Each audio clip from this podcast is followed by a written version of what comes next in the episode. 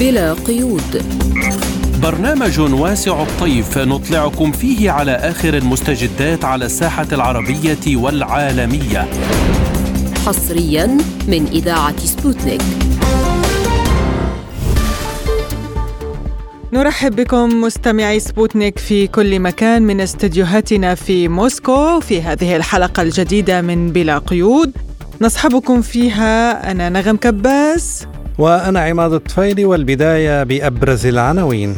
بوتين يبحث في السعودية والإمارات الملفات الدولية والإقليمية. الجيش الإسرائيلي يعلن بدء المرحلة الثالثة من العملية البرية في قطاع غزة. الخارجية الأمريكية توقع عقوبات على مستوطنين إسرائيليين متورطين بالعنف في الضفة الغربية. لازلتم تستمعون إلى برنامج بلا قيود. نبدأ التفاصيل من الزيارة التي يقوم بها الرئيس الروسي فلاديمير بوتين لكل من السعودية والإمارات بهدف مناقشة العلاقات الثنائية وتبادل وجهات النظر حول الأجندة الدولية والإقليمية في الصراع الفلسطيني الإسرائيلي والأزمة الأوكرانية والتعاون في مجال الطاقة. وأفادت وسائل أعلام أمريكية أن زيارة بوتين تشير إلى فشل الجهود الأمريكية لعزل روسيا وهذه ثقة بوتين المتزايدة في السفر خارج روسيا على الرغم من الجهود الأمريكية والأوروبية لعزله على المسرح العالمي مشيرة إلى أن عدم إحراز تقدم في رغبة الغرب في عزل روسيا يكمله الوضع القوي لاقتصادها فضلا عن عدم تحقيق أوكرانيا أي نجاحات عسكرية بدعم من الولايات المتحدة. بينما يعزز بوتين علاقاته مع قادة الخليج العربي بغية تعزيز مكانة روسيا في قطاع الطاقة. وللحديث عن أهمية هذه الزيارة للرئيس بوتين إلى الإمارات والسعودية ينضم إلينا من الرياض الأستاذ سعد بن عبد الله الحامد الباحث السياسي. أهلا بك أستاذ سعد في برنامج بلا قيود. أهلا وسهلا بكم أهلا وسهلا. نبدأ من أهمية هذه الزيارة للرئيس بوتين. في ظل المتغيرات الحالية في المنطقة؟ آه، طبعا لا شك بأن فعلا. المنطقة الآن تشهد العديد من التغيرات يعني على الجانب السياسي ومن المهم جدا الآن ان تتم هذه الزيارة الآن بين المملكه بين المملكة العربية السعودية ويعني في ظل وجود يعني الرئيس بوتين هناك زخم كبير للعديد من يعني تفعيل وتعزيز الجوانب العديدة الجوانب الاقتصادية، الجوانب الاستراتيجية، الجوانب العسكرية ولذلك أنا حتى في التصريح الذي يعني طلعت عليه للكرملين بأن هنالك جوانب يعني يرغب الرئيس بوتين من التطرق إليها يعني في ضمن العلاقات العلاقات الثنائية والمصالح المشتركة بين البلدين.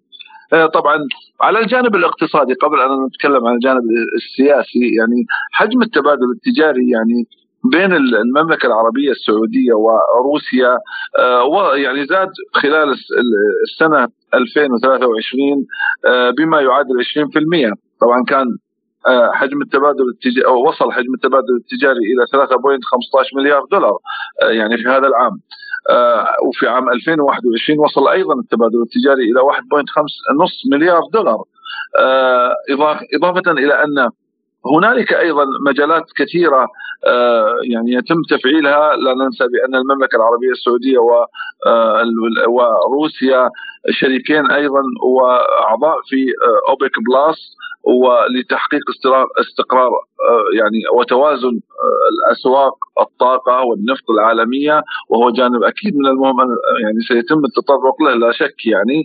إضافة إلى أن أيضا يعني هناك بعد مهم وهو أن إحنا وجدنا خلال الفترة السابقة أن ارتفعت الصادرات السعودية لروسيا آه، يعني إلى 81 مليون من 81 مليون دولار إلى 49 من عفوا من 49 مليون دولار إلى 31 مليون دولار وهو رقم كبير.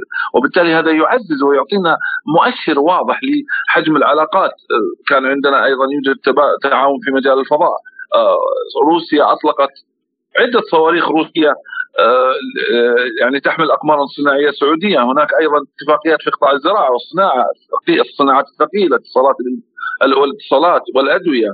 وبالتالي هناك مجالات عديدة من الممكن أن يتم الاستفادة يعني وتفعيلها في هذه يعني الزياره وكذلك جانب الشراكة بين والاتفاقيات بين شركة أرامكو السعودية اللي هي شركه الزيت السعودية و الصندوق الروسي للاستثمارات. هناك تعاون أيضا في مجالات الصناعات العسكرية لتوطينها في المملكة العربية السعودية. على الجانب السياسي المملكة العربية السعودية أيضا رأينا بأن خلال الفترة السابقة يعني وخلال الحرب الروسية الأوكرانية كان لها يعني بعض البصمات ومن خلال مثلا الوساطة التي قدمها الأمير محمد بن سلمان تبادل يعني الرهائن أو المحتجزين الأجانب خلال الحرب الروسية الأوكرانية وكذلك يعني محاولة قدر الإمكان أن يكون هنالك تنسيق بشكل أكبر لاستقرار أسعار الطاقة برغم وجود سابقا يعني بعض الضغوطات التي كانت بين الحين والآخر من الولايات المتحدة لتغيير يعني لضخ يعني النفط بشكل أكبر إضافة إلى أن أيضا في جانب وهو الآن الجانب القائم وهي القضية الفلسطينية. هناك موقف موحد حتى من روسيا يعني تجاه الآن ما يحدث في آه، غزة ومن أستاذ سعد يعني قبل أن نتحدث آه، عنا سؤال حول حل القضية الفلسطينية لكن هل يمكن أن تصبح السعودية أو الإمارات منصة لمفاوضات محتملة بين موسكو وكييف؟ المملكة العربية السعودية وسمو الأمير محمد بن سلمان قدم يعني أكثر من مرة وأشار إلى هذا الجانب بأنه بأنه أن المملكة العربية السعودية آه، تريد أن يكون أن تكون وسيطا وقد تدخلت كثيرا لإنهاء يعني هذا الصراع بحكم علاقاتها الوطيدة مع الجانب الروسي والعلاقات الجيدة مع الجانب الأوكراني وبالتالي فالمملكة وسيط نزيه ولم تنحاز لاحد في لم تنحاز آه، بشكل واضح لأي طرف وبالتالي حتى المجتمع الدولي يرى بأن المملكة العربية السعودية قد تكون وسيطا. بعكس مثلا دول أخرى كأوروبا أو دول أوروبية أو أمريكا يعني لأنها منخرطة بشكل أو بآخر في هذا الصراع القائم. وبالتالي نعم نعم. وبالتالي فنعم هناك فرصة لأن يكون هنالك آه، يعني إمكانية لوجود مبادرة أو وساطات آه، تنهي هذه الحرب يعني كما قلت لك بسبب العلاقات الاستراتيجية القوية بين المملكة العربية السعودية وروسيا آه، نعم. يعني بما أنه نعود الآن إلى القضية الفلسطينية ذكرت حضرتك أن روسيا اليوم موجودة في المنطقة موجودة في المملكة. المملكة استضافت قمة بخصوص الفلسطين وقطاع غزة. واليوم ما الدور المطلوب من روسيا آه، في هذه القضية القضية الفلسطينية؟ ربما هو تعاون سعودي روسي في هذا الإطار؟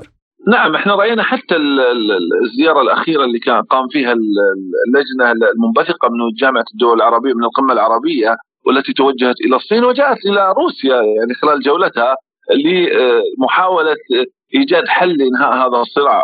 آه، وكانت يعني هناك يعني موقف من الصين تجاه يعني أن يكون هنالك إيقاف لهذه العدوان ضد يعني الإخوان الفلسطينيين في غزة وإيقاف هذا يعني آه، ما تقوم به إسرائيل من تهجير. كذلك أيضا كان الموقف الروسي واضحا بانحيازه للحقوق الفلسطينية والحق الفلسطيني وأن يكون هنالك إيقاف للعدوان الإسرائيلي تجاه إخواننا الفلسطينيين ومحاولات التهجير القسري و آه، يعني محاولات آه، يعني يعني انتهاك القانون الدولي الإنساني من خلال ما تقوم به إسرائيل ومحاولتها يعني آه، يعني محاولات الإبادة الجماعية التي تقوم بها. هي ليست محاولة هي الآن بالفعل تبيد الشعب الفلسطيني داخل قطاع غزة من خلال ما تقوم به من ممارسات عسكرية. وبالتالي فالجانب يعني زيارة الرئيس الروسي توحد المواقف بشكل أكبر آه، لإحداث ضغط أكبر على الجانب على المصالح على المصالح الإسرائيلية آه، وأيضا لإيقاف هذا العدوان تجاه إخواننا الفلسطينيين. وروسيا دولة وازنة وبرغم مثلا الآن الحرب التي آه، هي يعني تنخرط فيها مع الجانب الأوكراني الاقتصاد الروسي لا زال يمارس يعني دوره ومهام بشكل كبير وأيضا روسيا حتى الآن هي دولة يعني موجودة ولها المكانة ولها يعني القوة الاقتصادية ونرى ذلك من خلال شراكاتها العديدة اللي رأيناها في شنجان في يعني منظمة شنجان الأخيرة وأيضا كان يعني هناك زخم اقتصادي كبير من الروسي وبالتالي الجانب الروسي أيضا له آه، يعني يستطيع أن يؤثر بشكل أو بآخر على آه، لايجاد حل. وأيضا آه، مهم جدا أن يكون هنالك موقف موحد وهو الموقف الذي يعني أعلنت عنه المملكة العربية السعودية وأعلنت عنه روسيا وهو إعطاء الفلسطينيين حقهم. الحل الوحيد للقضية الفلسطينية هو حل الدولتين وبالتالي عوده الفلسطينيين إلى حدود 1900 و 67 وحصول وإقامة دولتهم على آه، عاصمة آه، عاصمتهم على دولتهم اللي القدس الشرقية وبالتالي الرئيس الروسي وروسيا لديها موقف واضح تجاه ما يحدث في إسرائيل الآن في غزة وواضح جدا بأنها مع حقوق الشعب الفلسطيني وهناك عدد كبير. في ظل هذا الانحياز الكبير الذي نراه الآن من المجتمع الدولي تجاه إسرائيل وخاصة الولايات المتحدة والدعم اللامحدود الذي جعل من جعل يعني إسرائيل تتمادى في انتهاكها ضد الإخوان الفلسطينيين والوصول إلى ما يشبه المذابح الاباده الجماعية الآن من خلال هذا العدد الكبير من القتلى وضرب البنى التحتية واستهداف الأطفال والنساء في آه، فلسطين ومحاولة يعني والاستمرار في عملية التهجير آه، للأسف. ورأينا حتى أخيرا يعني بأن حتى الحكومة الإسرائيلية مستمرة بعد الهدنة في سياستها من ناحية تهجير السكان وكذلك تسليح المستوطنين. وهذا جانب يعني أيضا يجعل الصراع داخل فلسطين يشتعل أكثر وأكثر يعني. نعم. أستاذ سعد يعني نحن نرى أن علاقة روسيا بدول الخليج تتعزز باستمرار. يعني هل يمكن القول إن سياسة الغرب المتمثلة في عزل روسيا قد فشلت فشلا ذريعا؟ أنا أعتقد بأن روسيا ليست معزولة الآن، يعني أنا يعني أنا أشرت قبل قليل وأقول لك بأن روسيا ليست معزولة وعلى يعني بغض برغم الحظر الاقتصادي المفروض أو العقوبات الاقتصادية التي تفرضها الدول وأنا أشك في أنا أشك يعني أنا من وجهة نظري طبعا كمحلل بأن يستمر الدعم الغربي لاستمرار الحرب الروسية الأوكرانية. مع الوقت سنجد بأن هنالك تآكل ولا في هذا الموقف ولا بد من إيجاد حل لهذا لهذا الصراع الذي لا يعود على الطرفين بأي نتيجة. وبالتالي آه، يعني آه، روسيا ليست معنا من وجهة نظري ليست معزوله ودوله تملك يعني آه، نشاطا كبيرا في مجال الطاقة وهو من الجوانب أيضا التي من الممكن أن يتم التطرق لها وتعزيزها مع المملكة العربية السعودية. ودول الغربية الآن في ظل قدوم فصل الشتاء أيضا تعاني أوروبا تعاني أيضا بسبب آه، يعني نقص إمدادات الطاقة، آه، روسيا مؤثرة في أسواق الطاقة وهذا شيء واضح جدا. يعني رأيناه خلال السنوات الماضية، أيضا اتفاقية الحبوب ومع الجانب الأوكراني وأيضا أهمية هذا يعني في بالنسبة لدولنا آه، الدول العربية ويعني مشكلة عندما لو استمر لو مثلا أصبح هناك خلل في موضوع تصدير الحبوب أو الاتفاقية. فبالتالي من المهم جدا الآن هو أن يتم آه، تعزيز العلاقات بشكل أكبر وبين دول الخليج وبين المملكة العربية السعودية ودولة الإمارات. ومحاولة أن يكون هنالك مبادرات لإنهاء الصراع وبالتالي عودة روسيا يعني بعيدا عن هذا الصراع لأن إحنا نرى بأن الآن هناك عدة بؤر من الصراعات الآن مفتوحة يعني داخل عالمنا العربي وآخر هذه الحرب الفلسطينية والحرب على غزة والتي هناك خوف من أن تنتقل هذه شرارة هذه الحرب إلى الدول المجاورة لبنان اليمن وما إلى ذلك. نعم.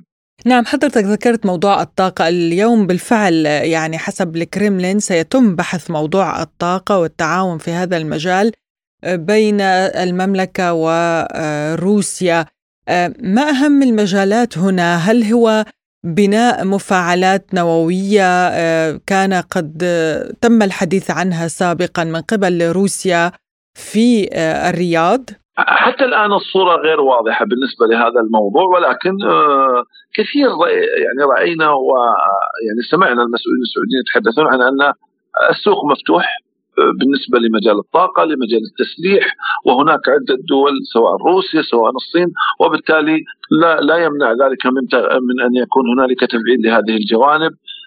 إن رأت طبعا الحكومة السعودية ذلك طبعا أنا أتحدث كمراقب وهذا قرار يعني راجع للحكومه السعودية أكيد. وبالتالي من الممكن تعزيز جوانب عديدة مع الجانب الروسي. وطبعا لا شك أنتم لا يخفى عليكم بأن المملكة العربية السعودية تم اكتشاف يعني حقول للغاز والطاقه للغاز يعني كبيرة بكميات كبيرة. فقد يكون هنالك تعاون بين الجانب الروسي والجانب السعودي في هذا المجال لتحقيق الاستفادة المرجوة. نعم.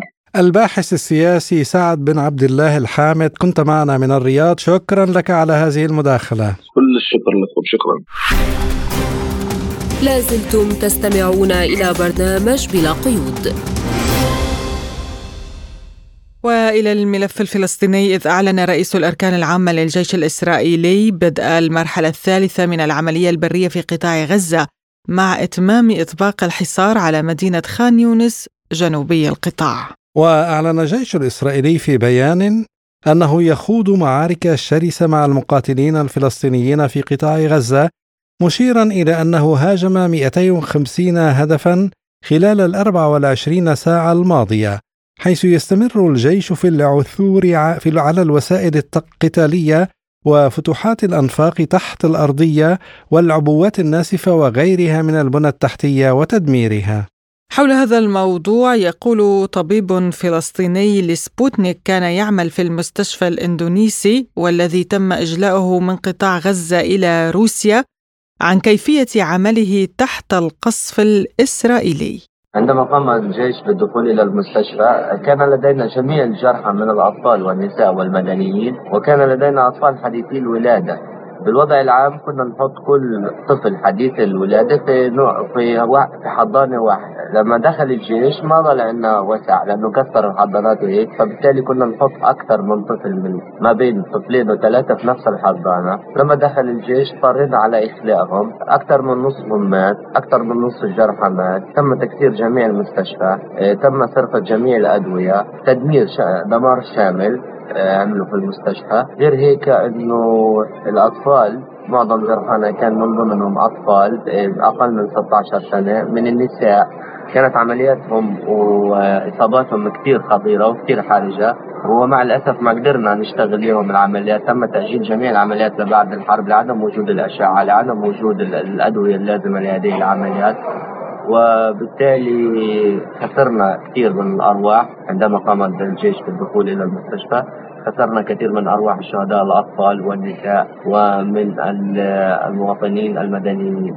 وللإضاءة أكثر على هذا الموضوع إليكم ما يقوله لبرنامجنا عضو المكتب السياسي لجبهة الديمقراطية لتحرير فلسطين رمزي رباح عن تسارع وتيرة العمليات العسكرية الإسرائيلية. العمليات العسكرية الإسرائيلية سواء فيما يتعلق ب آه، يعني عمليات القصف والإبادة الجماعية ضد المدنيين آه، مستمرة على مدار 60 يوما ما عدا أيام الهدنة القصيرة التي لم تتعدى ستة أيام. ما عدا ذلك آه، هذا هذا الهجوم وهذه العمليات الانتقامية وهذه يعني العمليات يعني الإجرامية ضد المدنيين الفلسطينيين بنية ومباني وسكان ومواطنين وتدمير أحياء بكاملها و... هذا لم يتوقف. هلا الآن العملية البرية العملية البرية نعم أعلنوا عن المرحلة الثانية في في خان يونس وبدأوها قبل يومين و أو ثلاث أيام عفوا. وهي مستمرة وهي مستمرة عمليا. ما بعد وقف الهدنة مباشرة وهذه العملية الاسرائيليين يتحدثوا أنها تحتاج إلى أكثر من شهرين حتى يستطيعوا أن يطبقوا على خان يونس أو أن يمسوا القدرات القتالية والعسكرية للمقاومة الفلسطينية وحركة حماس. نعتقد هم حتى الآن عالقين في وحول شمال قطاع غزة والمدينة ولا زالت المعارك ضارية ومستمرة هناك بما في أعمال القصف اليومية آه، الواسعة مستمرة لأنهم لم يتمكنوا من إحكام السيطرة على آه، يعني آه، هذه المناطق في شمال وقلب مدينة غزة والمعارك مستمرة وهم يدفعوا أثمان مهمة بفعل المقاومة الباسلة والمقاومة الصامده في مواجهة توغل الياتهم وقواتهم. وعن رفض نتنياهو إمكانية المشاركة الدولية في تجريد غزة من السلاح يقول رباح هو هكذا يصور ويعتقد وهذا بالتأكيد له هدفان الهدف الأول محاولة لتحسين صورته كقائد فاشل تجاه ما جرى في معركة 7 أكتوبر عندما انهارت الفرقة العسكرية المحاصره لقطاع غزة وسقط منها من سقط قتيلا واسيرا وهرب الباقي وهذه كانت ضربة يعني قاسمة لكل ما يسمى منظومة الأمن والتفوق الإسرائيلي وقدرة الردع وهو يحاول الآن أن يرمم هذه الصورة من خلال الحديث أن إسرائيل قادرة بقواتها وجيشها أن تسيطر وتحتل أو تعيد احتلال قطاع غزة وتفرض يعني شروطها. النقطة الثانية أو الهدف الثاني هو إطالة أمد الحرب، إطالة أمد الحرب يعني هي معركة بقاء سياسي بالنسبة لنتنياهو، لأنه نتنياهو أمامه استحقاق يعني خطير. عندما تتوقف هذه الحرب وهذه المعركة يعني يمكن أن يرحل ليس فقط يعني من منصبه كرئيس وزراء حزب استطلاعات الرأي بل أيضا سيذهب للمحاكمة على ملفات الفساد وسوء والاحتيال وسوء الأمانة والرشوة. وبالتالي أعتقد أنه سينهي أيضا حياته ليس فقط السياسيه بل الشخصية يعني بوضع مذل يستحقه. وبالتالي هو يريد أن يطيل أمد الحرب. وكلما أطال امد أمد الحرب بقي في هذا المنصب يعني أو يحصن نفسه في هذا الموقع ويستبعد يعني الرحيل. هو يخوض حرب بقاء. ولذلك يريد أن يطيل أمد هذه المعركة.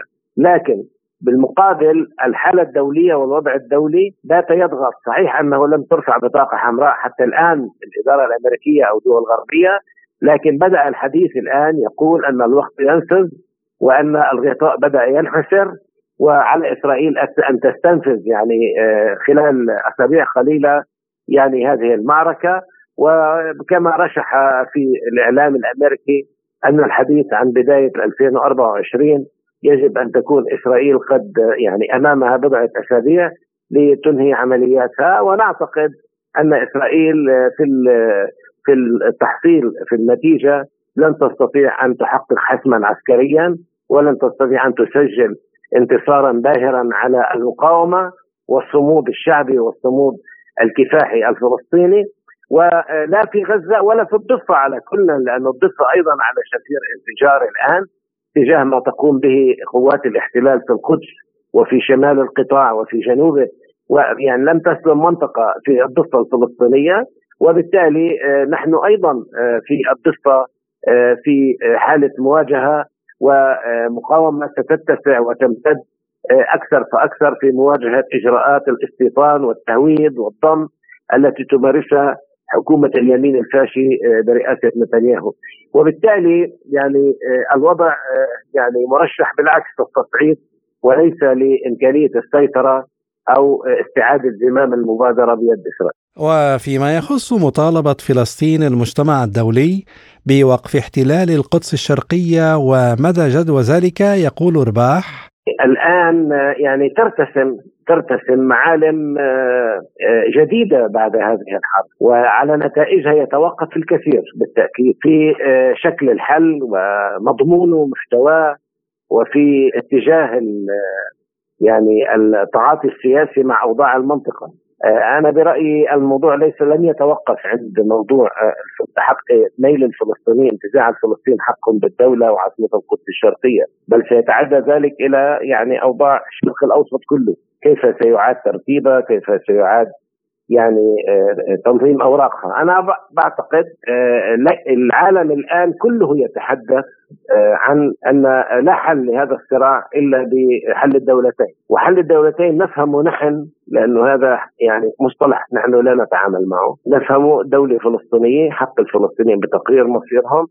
دولة على كامل الأراضي المحتلة عن 67 بما فيها القدس كعاصمة وفق قرارات الشرعية الدولية. هذا هو الحل الذي يعني يمكن أن يوفر إجماعا دوليا حوله وهذا يعني عقد مؤتمر دولي بإشراف الدول الخمس دائمة العضوية في مجلس الأمن وعلى أساس قرارات الأمم المتحدة. ويلزم تلزم إسرائيل بتنفيذ هذه القرارات وليس كما جرى في 30 عام الماضيه عندما كان الراعي الأمريكي يتواطأ مع إسرائيل ويماطل ويدير الأزمة ولا يسعى لحلها. يدير الصراع يعني ولا يسعى لحله. هذا يعني استحقاق مطروحا الآن على الأجندة العالمية. كل العالم يتحدث عن إنهاء الصراع وإنهاء الاحتلال. وإنهاء الاحتلال يعني إقامة دولة.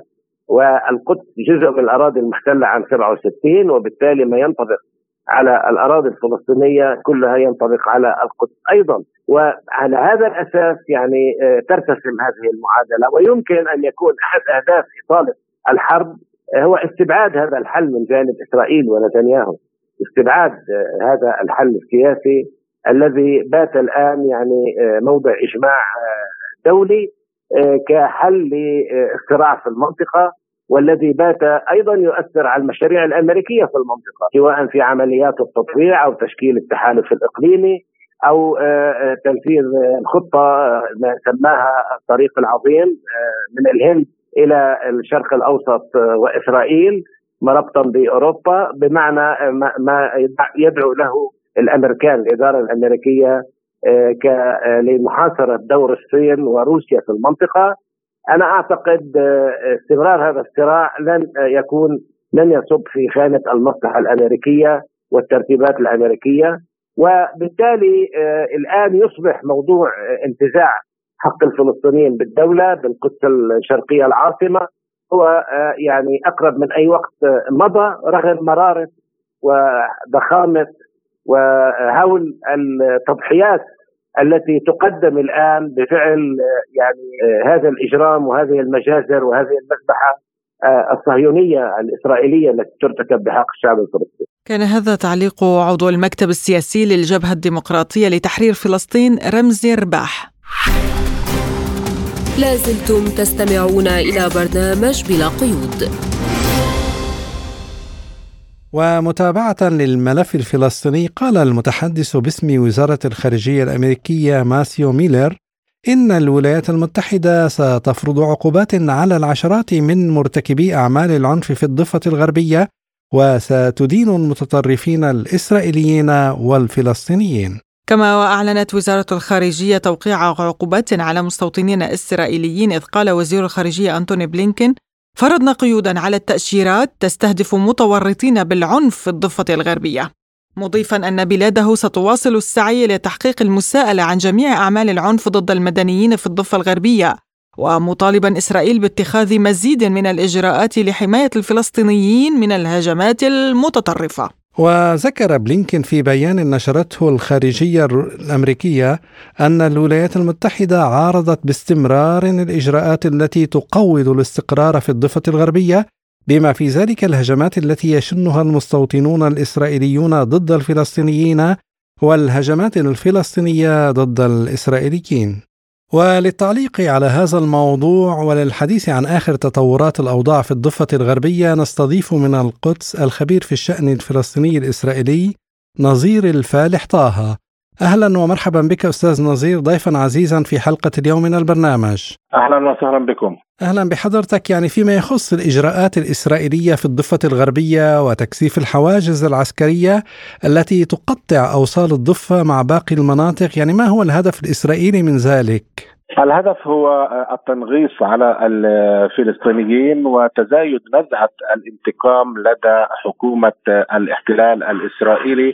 هذه الحكومة التي فشلت أمنيا واستخباراتيا في كشف الهجوم الذي وقع في السابع من أكتوبر الماضي في منطقة غلاف غزة وذهب ضحيته أكثر من 1400 إسرائيلي بالإضافة إلى إصابة المئات، لذلك نزعه الانتقام يبدو هي سيدة الموقف لدى هذه الحكومة التي يرأسها بنيامين نتنياهو وعدد من أركان هذه الحكومة هم من اليمين المتطرف الحاكم في إسرائيل، لذلك إسرائيل كثفت من الحواجز العسكرية في مختلف مناطق الضفة الغربية وفي مدينة القدس المحتلة وعزلت المدينة مدينة القدس المحتلة عن باقي المحافظات الفلسطينية، فللشهر الثالث على التوالي تمنع السلطات الإسرائيلية المواطنين الفلسطينيين في الضفة الغربية من الوصول إلى مدينة القدس من أجل أداء الصلاة في المسجد الأقصى المبارك. فمدينة القدس يعني تكاد تكون مفرغة تماما وفي فترة آه، أيام الجمعة آه، لم يسمح للمصلين بالدخول آه، للصلاة في المسجد الأقصى المبارك. معروف بأنه في أيام الجمعة خلال الأوضاع العادية كان يصلي في المسجد الأقصى أكثر من 60 إلى 70 ألف مصل في هذه الأيام وخلال الجمعة الأخيرة لم يتمكن سوى 3500 مصل من أداء صلاة الجمعة في المسجد الأقصى. تكثيف للحواجز العسكرية وانتشار مكثف وهناك إقامة لحواجز عسكرية جديدة بوابات حديدية وسواتر ترابية وكتل إسمنتية قامت قوات الجيش الإسرائيلي بزرعها في مختلف مناطق الضفة الغربية وفي مدينة القدس وذلك منذ السابع من آه، الشهر الماضي. في إحصائيات يعني آه، شبه رسمية هناك أكثر من 130 حاجزا تم إقامتهم في مختلف مناطق الضفة الغربية آه، منذ السابع من أكتوبر الماضي. وكل هذه الإجراءات العسكرية هدفها هي التنغيص على الفلسطينيين وقطع الاتصال والتواصل ما بين الشمال والجنوب ووسط الضفة الغربية. فالمسافة التي ربما يحتاجها المواطن للوصول على سبيل المثال من مدينة نابلس إلى رام الله في الوضع الطبيعي تأخذ ساعة من الزمن فقط. أما حاليا فهي تكاد المسافة تصل إلى ثلاث ساعات وربما أكثر وذلك نتيجة للحواجز التي أقيمت داخل المدن والقرى وعند نقاط التماس مع الجيش الإسرائيلي. نعم أيضا المتحدث باسم وزارة الخارجية الأمريكية قال إن الولايات المتحدة ستفرض عقوبات على العشرات من مرتكبي أعمال العنف في الضفة الغربية آه، هل تتوقع بالفعل أن يكون هناك إدانة للمتطرفين الإسرائيليين في الضفة الغربية من قبل الولايات المتحدة أم أنه مجرد آه، تصريح للاستهلاك الإعلامي لا أكثر؟ أنا أعتقد بأنه تصريح للاستهلاك الإعلامي لا أكثر لأنه يعني هناك آه، ممارسات أخطر من حالة العدوان الإسرائيلي المتصاعدة في الضفة الغربية وهو ما يجري في قطاع غزة للشهر الثالث على التوالي من جرائم حرب وإبادة جماعية تقوم بها السلطات الإسرائيلية داخل قطاع غزة، معظم القتلى آه، في صفوف المدنيين أكثر من 16500 مواطن فلسطيني لقوا حتفهم نتيجة لقصف آه، الطائرات الحربية الإسرائيلية لمنازل المواطنين الآمنين في قطاع غزة. والحجة هي آه، محاولة القضاء على حكم حماس في قطاع غزة، الخطوط العريضة لهذه الحكومة اليمينية حكومة بنيامين نتنياهو من هذه الحرب هي القضاء على آه، حماس وحكمها في قطاع غزة وإعادة المخطوفين كما تسميهم من الإسرائيليين المأسورين لدى المقاومة الفلسطينية وإزالة أي خطر مستقبلي أو تهديد من قطاع غزة آه، لإسرائيل. ولكن أعتقد بأن آه، هذه الحكومة حتى اللحظة لم تحقق ايا من أهداف هذه الحرب التي تشنها على قطاع غزة. والتي يدفع آه، ثمنها آه، المواطنين الفلسطينيين الآمنين. أكثر من 42 ألف مواطن فلسطيني آه، هم اصيبوا بجراح بعضهم بإصابات بليغة وهذا ينذر بزيادة أعداد الضحايا الفلسطينيين داخل قطاع غزة. هناك دمار كامل للبنية التحتية وللمشافي والمراكز الصحية والمدارس.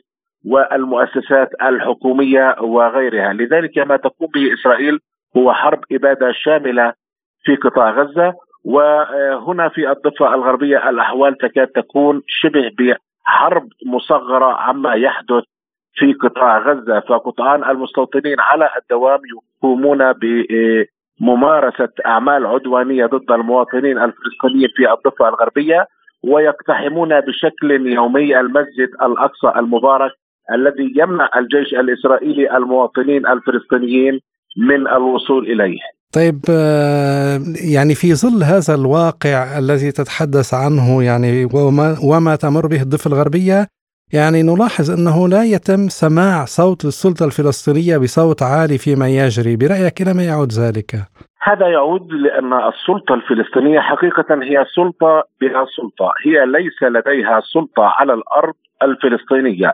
هذه السلطة هي منزوعة الصلاحيات ومنزوعة الإمكانيات وهي تتحرك فقط آه، بالطرق الدبلوماسية والسياسية مع الدول العربية والدول الأوروبية ومع الولايات المتحدة التي لا زالت السلطة الفلسطينية تعتبرها يعني حليف وكأنها راعية أيضا لعملية السلام التي أثبتت فشلها والتي نجم عنها اتفاق أوسلو الذي لا يزال الفلسطينيين يدفعون ثمن هذا الاتفاق الذي قسمهم والذي آه، كثف من عمليات الاستيطان في الضفة الغربية ولم يمنحهم دولة كما كان متوقعا من هذا الاتفاق المرحلي الذي أصبح فيما بعد اتفاق دائم. لذلك السلطة الفلسطينية لا حول لها ولا قوة وهي فقط تجري اتصالات سياسية ودبلوماسية مع مختلف الأطراف الدولية ومع مجلس الأمن ومع كامل هيئات الأمم المتحدة علها تخرج بقرارات تدين إسرائيل وتلزمها بضرورة الكف عن عدوانها المتواصل في قطاع غزة وكذلك الحال في الضفة الغربية بما فيها مدينة القدس المحتلة.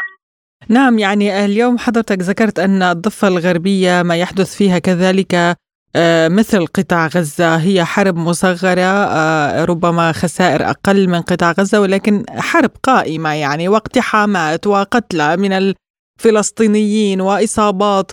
آه، لماذا كل هذا الصمت الدولي أمام ما يحدث إن كان في قطاع غزة أو في الضفة الغربية؟ هل هو يعني مشروع لإبادة الشعب الفلسطيني لإنهاء القضية الفلسطينية بشكل كامل وبتوقيع من دول آه، كبرى؟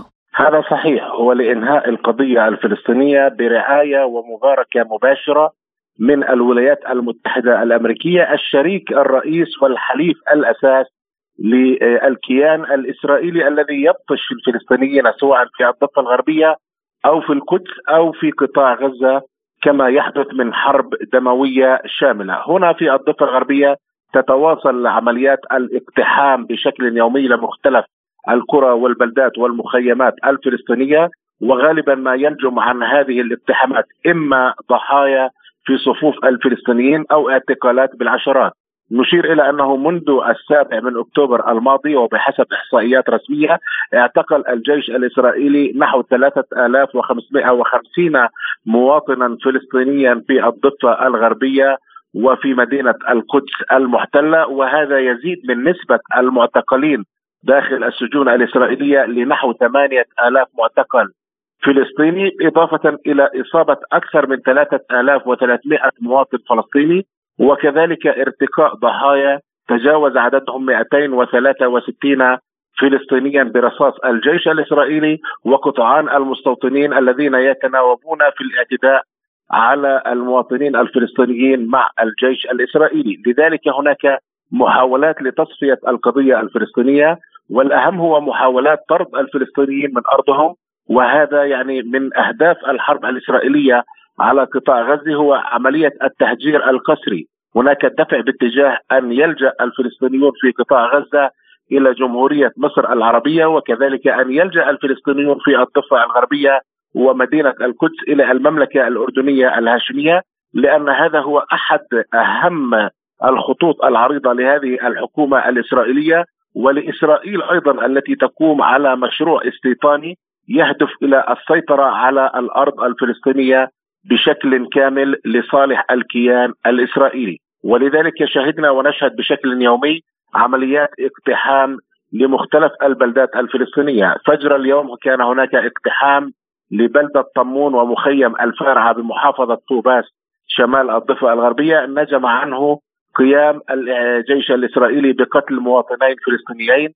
أحدهما طفل لم يبلغ من العمر 16 عاما قتل برصاص الجيش الإسرائيلي إصابة إضافة إلى إصابة عدد من المواطنين الفلسطينيين بجراح. وفي وضح النهار أيضا اقتحم الجيش الإسرائيلي مخيم الدهيشي في محافظة بيت لحم وكذلك اقتحم عدة أحياء في مدينة نابلس ومخيم بلاطة المجاور لها وكذلك كان هناك أيضا عمليات هدم للجيش الإسرائيلي في مدينة القدس المحتلة وفي بلدة الخضر بمحافظة بيت لحم جنوب الضفة الغربية. إذا على الأرض هنا في الضفة الغربية الأمور تتدحرج تدريجيا باتجاه التصعيد. عمليات اقتلاع للفلسطينيين هدم للمنازل الفلسطينية عمليات قتل بشكل مباشر وعمليات اعتقال وأيضا هناك ارتقاء لشاب فلسطيني كان أصيب برصاص الجيش الإسرائيلي قبل أيام في مخيم طول كرم شمال الضفة الغربية في مدينة القدس المحتلة يرغم المواطن الفلسطيني على هدم منزله بيديه كي لا آه، يدفع غرامات باهظة إذا ما قامت السلطات الإسرائيلية بتنفيذ عملية الهدم. طيب أستاذ نصير الخارجية الأمريكية أعلنت عن توقيع عقوبات على مستوطنين إسرائيليين متورطين بالعنف في الضفة الغربية. يعني ما دلالة هذا الأمر؟ وإن كان يعني عقوبات بمنع التأشيرات عنهم ما دلالة هذا الأمر؟ وهل من المتوقع اتخاذ تدابير مماثلة من بلدان أخرى برأيك؟ يعني ربما يتم اتخاذ آه، مثل هذا الإجراء من بلدان أخرى. ولكن أنا لا أعتقد بأن الولايات المتحدة الأمريكية جادة في مثل هذه الخطوة. ولكن هذه الخطوة تكاد تكون كذر الرماد في العيون للدلالة على أن الولايات المتحدة الأمريكية التي تواجه ضغطا داخليا تطالبها على الدوام بضرورة الكف عن الدعم الكامل والشامل لإسرائيل في حربها على قطاع غزة، هناك بعض الدلائل والمؤشرات تقول بأنه هناك ربما بعض الخلافات يعني آه، بين الحكومة الإسرائيلية والإدارة الأمريكية فيما يتعلق بإطالة أمد الحرب في قطاع آه، غزة، هناك من يقول بأن المدة الممنوحة من قبل الإدارة الأمريكية للسلطات الإسرائيلية هي حتى نهاية الشهر الجاري وإلا فإن الإدارة الأمريكية ربما ستخف تدريجيا في دعمها اللامحدود والمطلق للحكومة الإسرائيلية التي تواصل آه، آلة الحرب فيها مزيدا من قتل الأرواح والدمار في قطاع غزة. نعم شكرا جزيلا لك الخبير في الشأن الفلسطيني الإسرائيلي نظير الفالح طه. كنت معنا من القدس. شكرا لك. شكرا جزيلا. شكرا لكم. يعطيكم العافية. لازلتم تستمعون إلى برنامج بلا قيود. وإلى ملفنا التالي عن تصويت أعضاء مجلس الشيوخ الأمريكي على طلب المساعدة الأوكرانية والذي يحتاج إلى 60 صوتا للموافقة عليه لا يملكها الحزب الديمقراطي.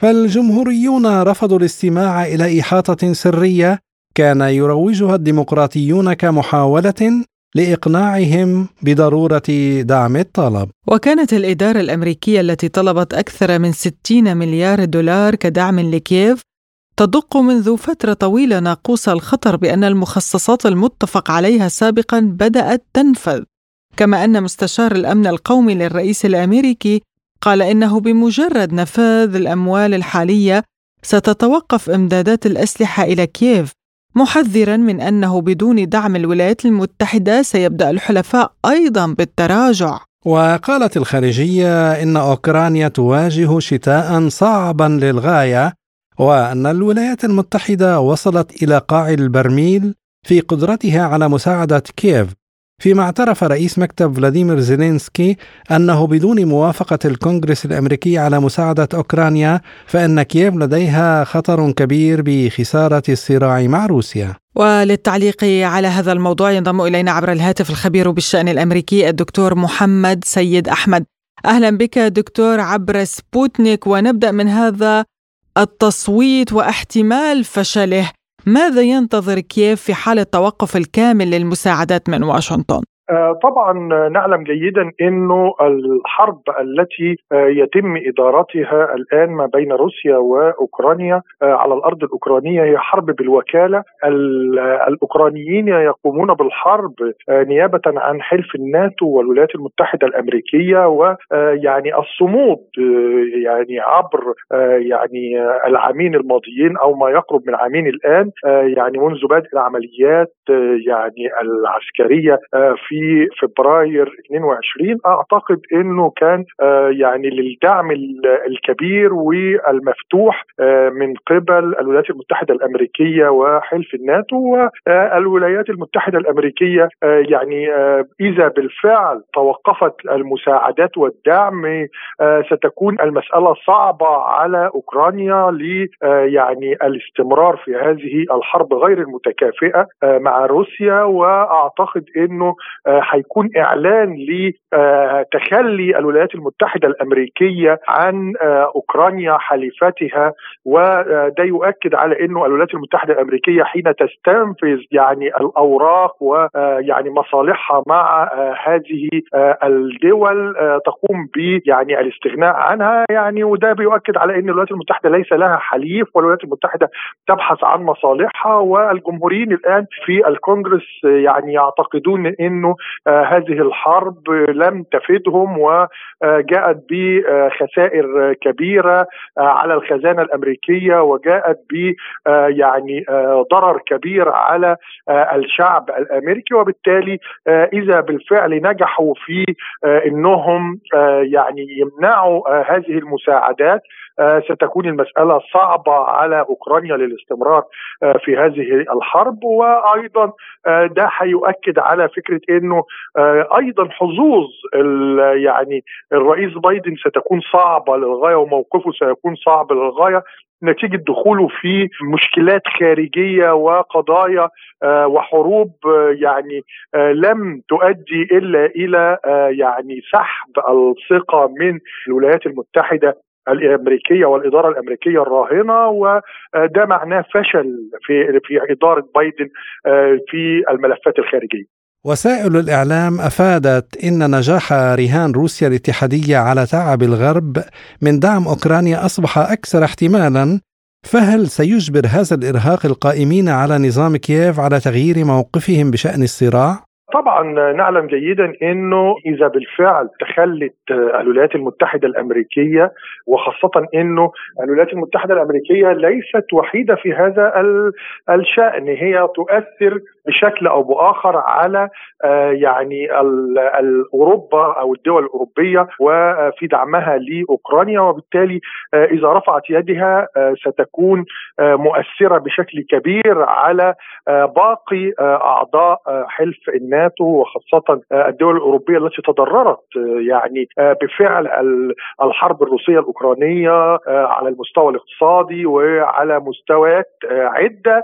أعتقد إنه ده سيؤدي بالفعل إلى تراجعهم هم أيضا وإذا تراجع الجميع سيكون موقف كييف مختلف ويعني من يديرون الحرب بالوكالة الآن زيلينسكي ويعني حكومته سيكونون في موقف صعب للغاية وبالتالي قد تتغير بالفعل ويرضخوا ل يعني الطلبات الروسية والمطالب الروسية التي كانت قد بدأت العملية العسكرية من أجلها والتي كانت ترى أن انضمام أوكرانيا لحلف الناتو يؤثر تاثيرا بالغا على امنها القومي ويهدد امنها القومي أعتقد إنه قد يحدث بالفعل تراجع ويقبلوا بالأمر الواقع. إذا بالفعل تخلت الولايات المتحدة الأمريكية ويعني الغرب الأوروبي عن يعني كييف في هذه اللحظة الحاسمة من عمر المعركة. نعم دكتور يعني أيضا الاتحاد الأوروبي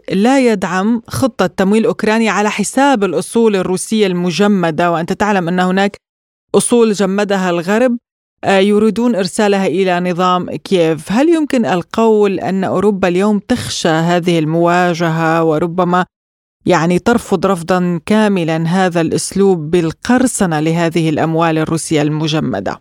بالفعل يعني أوروبا هي الخاسر الأول من هذه المعركة وليس الولايات المتحدة الأمريكية لأنه يعني أوروبا لها مصالح مباشرة والاتحاد الأوروبي بأعضائه له مصالح مباشرة مع روسيا وخاصه فيما يتعلق بملفات الحبوب وملفات الطاقة بشكل أساسي وبالتالي تضرروا على المستوى الاقتصادي بشكل كبير وأعتقد إنه استمرار الأوضاع بهذا الشكل يزيد من خسائرها وامتداد المعركة وامتداد يعني أمد المعركة يؤدي إلى استنزاف كبير لاقتصاديات هذه الدول وبالتالي هم يفكرون في مصالحهم إلى حد كبير خاصة إنه لديهم رأي عام في الشارع الأوروبي رافض لاستمرار هذه الحرب التي أضرت بالمواطنين وبالتالي شفنا تظاهرات في كثير من الدول الاتحاد الأوروبي تطالب بوقف هذه الحرب وأعتقد إنه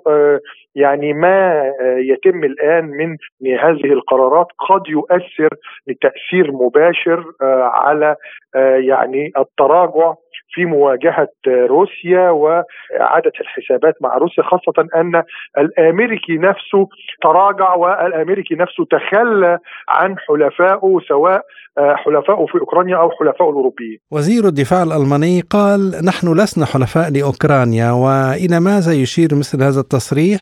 وهل هو رفض برلين التدريجي لدعم كييف؟ طبعا ده يعني تصريح واضح بيؤكد بالفعل التخلي ليس التدريجي التخلي المعلن يعني ده تخلي معلن وتخلي بيؤكد إنه بالفعل ألمانيا رفعت يدها عن أوكرانيا ولن تستمر في دعمها لأنه الاستمرار في دعمها أضر بها وبالتالي هي تبحث عن مصالحها وأعتقد إن القرار إلى حد كبير أو هذا التصريح يتفق إلى حد كبير مع التراجع التدريجي تدريجي للولايات المتحدة الأمريكية وللاتحاد الأوروبي. وهذا يعني إذا كانت الولايات المتحدة الأمريكية والاتحاد الأوروبي أخذوا خطوات للتراجع للخلف خطوات فيها إلى حد كبير مسك العصا من المنتصف إلا إنه الموقف الألماني هنا والتصريح الألماني لمسؤول كبير يؤكد على إنه ألمانيا بالفعل بتعلن موقفها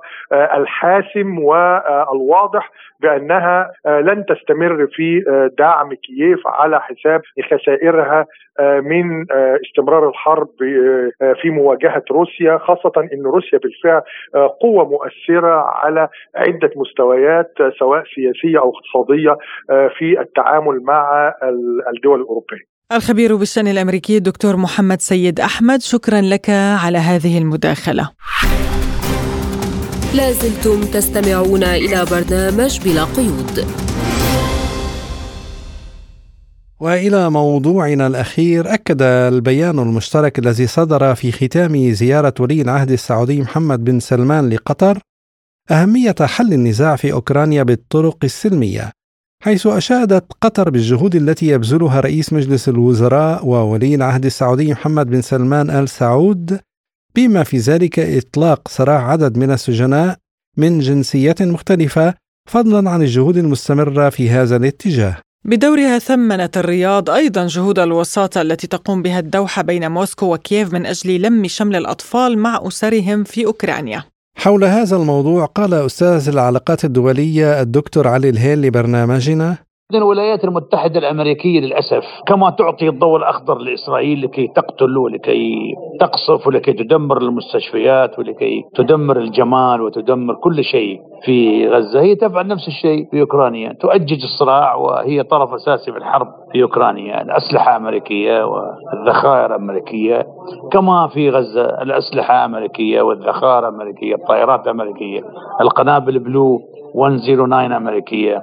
القنابل ذات الألفي رطل أمريكية. وأمريكا تشترك في مجلس الحرب مع الكيان الصهيوني. يعني الرئيس بايدن اشترك في مجلس الحرب ووزير الخارجية أنتوني بايدن اشترك في مجلس الحرب أكثر من مرتين تقريبا ثلاث مرات. ولويد أوستن وزير الدفاع الأمريكي اشترك في مجلس الحرب. وهم طرف أساسي ومباشر في الحرب. وأنتوني بايدن يقول أنا جئت إلى إسرائيل وإلى المنطقة كيهودي. كيهودي. طيب سؤال أمريكا طرف أساسي ومباشر في الحرب وهي تأمل أن تستنزف روسيا ولكن الذي حدث هو العكس أن الحرب الروسية الأوكرانية استنزفت أمريكا، استنزفت المخزون الاستراتيجي من الأسلحة في أمريكا واستنزفت المخزون الاستراتيجي من الأسلحة في أوروبا دول تدعم أوكرانيا مع الولايات المتحدة الأمريكية. والآن في استياء كبير داخل الولايات المتحدة، لماذا ترسل أمريكا المليارات من الدولارات إلى إسرائيل وإلى أوكرانيا وترسل الأسلحة إلى أوكرانيا وإلى إسرائيل وهي أسلحة بالمليارات والتي ندفعها نحن دافعو الضرائب الأمريكيون.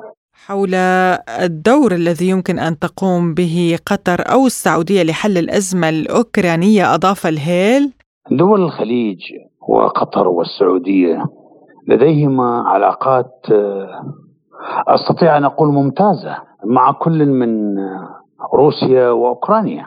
وهذا يؤهلهما قطر والسعودية ودول الخليج الأخرى يؤهلها كذلك للتوسط بين الدولتين أوكرانيا وروسيا. وقطر مشهورة عالميا ومعروفة عالميا بالوساطات الإيجابية الحيادية الموضوعية ورعاية الحوارات الوطنية والإقليمية والدولية.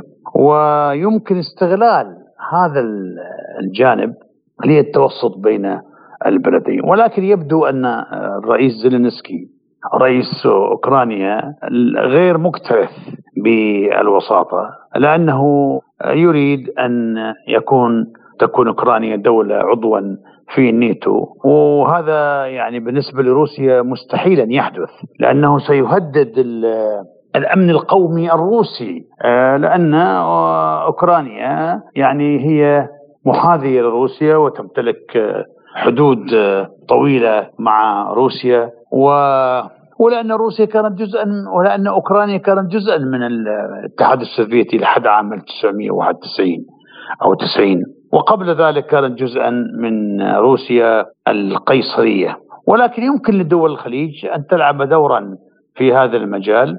ولا أستطيع أن أتكهن بنجاح الدور الخليجي في هذا المضمار.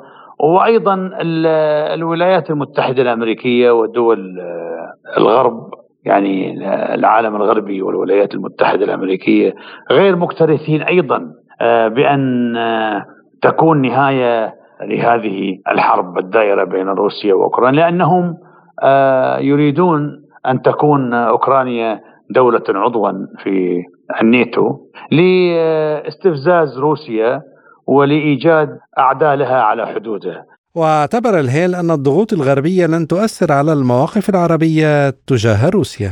يعني السعودية وروسيا في أوبك بلس كتفا إلى كتف ضد زيادة الإنتاج وهو ما تطالب به الولايات المتحدة الأمريكية. السعودية تدعم عالم متعدد الأقطاب لأن العالم العربي والخليج والشرق الأوسط والعالم الإسلامي اكتوى بنار التغول الأمريكي في العراق وفي أفغانستان على سبيل المثال والدعم المطلق والمشاركة في مع إسرائيل في الحرب على غزة وقتل أكثر من عشرة آلاف طفل عراقي طفل فلسطيني يعني ستة آلاف وثلاثمائة دفنوا وهناك تقريبا أربعة آلاف طفل آه، فلسطيني تحت الأنقاض والفلسطينيون لا يمتلكون الأدوات الحديثة لرفع الأنقاض ولإنقاذ من هم تحت تحت الأنقاض يستعملون أدوات بدائية ويستعملون أيديهم.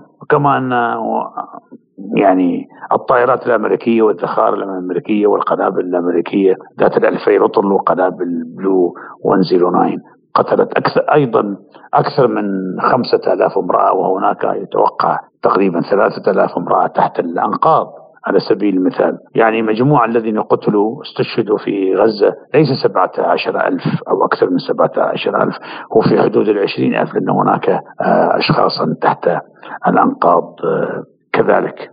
فلكل هذه الأسباب دول آه، الخليج في المستقبل قد تنضم معظمها وبعضها إلى مجموعة البريكس التي تقودها الصين والتي فيها روسيا بالإضافة إلى الهند وجنوب أفريقيا والبرازيل.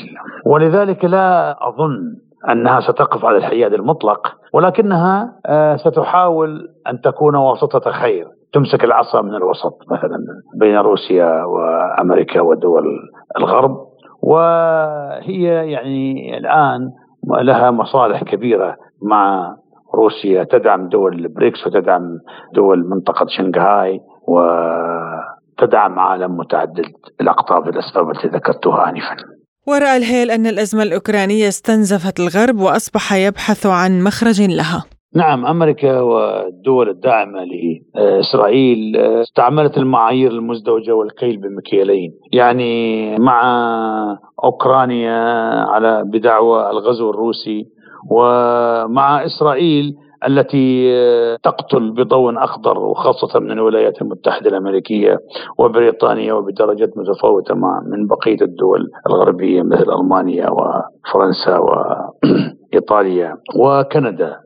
باعتبارها دولة في العالم الغربي أمريكا نعم أمريكا عرتها يعني عراها الإعلام العالمي والمظاهرات التي قامت في كل دول العالم تقريبا بما فيها أمريكا ودول الغرب واتهموها بازدواجية المعايير والكيل بمكيالين ونعم هي تحاول أن تخرج من الأزمة آه، الأوكرانية لهذا السبب بالضبط.